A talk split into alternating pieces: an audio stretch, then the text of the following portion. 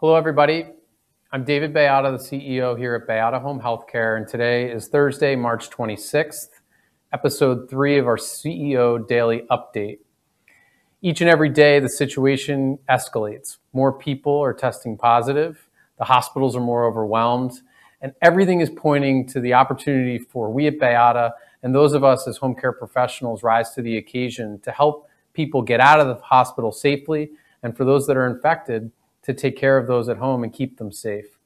And you know, when I think about this challenge, I uh, and and really the opportunity that we have ahead of us, it really starts with our collective need to keep ourselves healthy.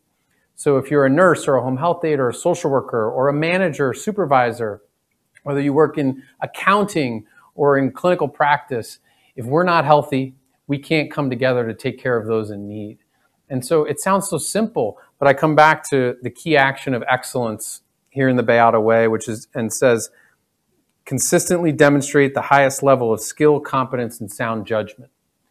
And I tried to describe to my kids yesterday at the dinner table what sound judgment really means when it comes to staying healthy. And they didn't get it. And I realized I'm having a hard time explaining to people why, why and my kids specifically, why they need to wash their hands 100 times a day and why they can't go to the playground while they're home from school. And so I decided to invite our chief medical officer, Dr. Adam Groff, who's also the president of our hospice practice, to join me today to explain in simple terms how each and every one of you can keep yourselves healthy so that we in turn can get out there into the community and keep our clients healthy. Thanks, Adam. Thanks, David. I'm happy to try to explain to you so that you can explain to your kids. But the way to think about it is that coronavirus, COVID, spreads from person to person. Most of the time, the way it spreads is through actually touch.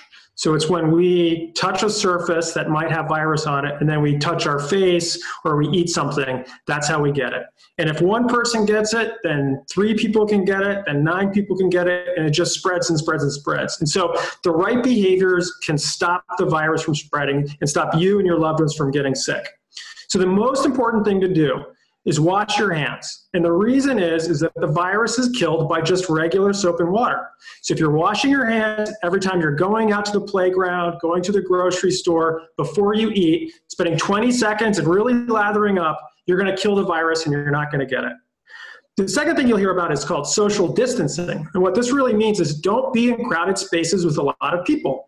And so the, what the recommendation is today, don't be in a crowd of more than 10 in a small confined space. And as much as you can, stay about six feet away from other people.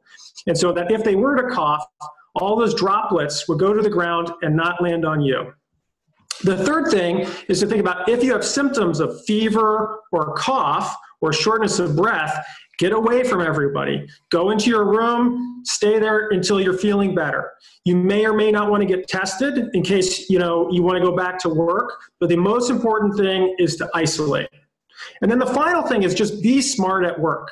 So one of the things we've learned is that healthcare workers are more likely to get sick at home than they are at work.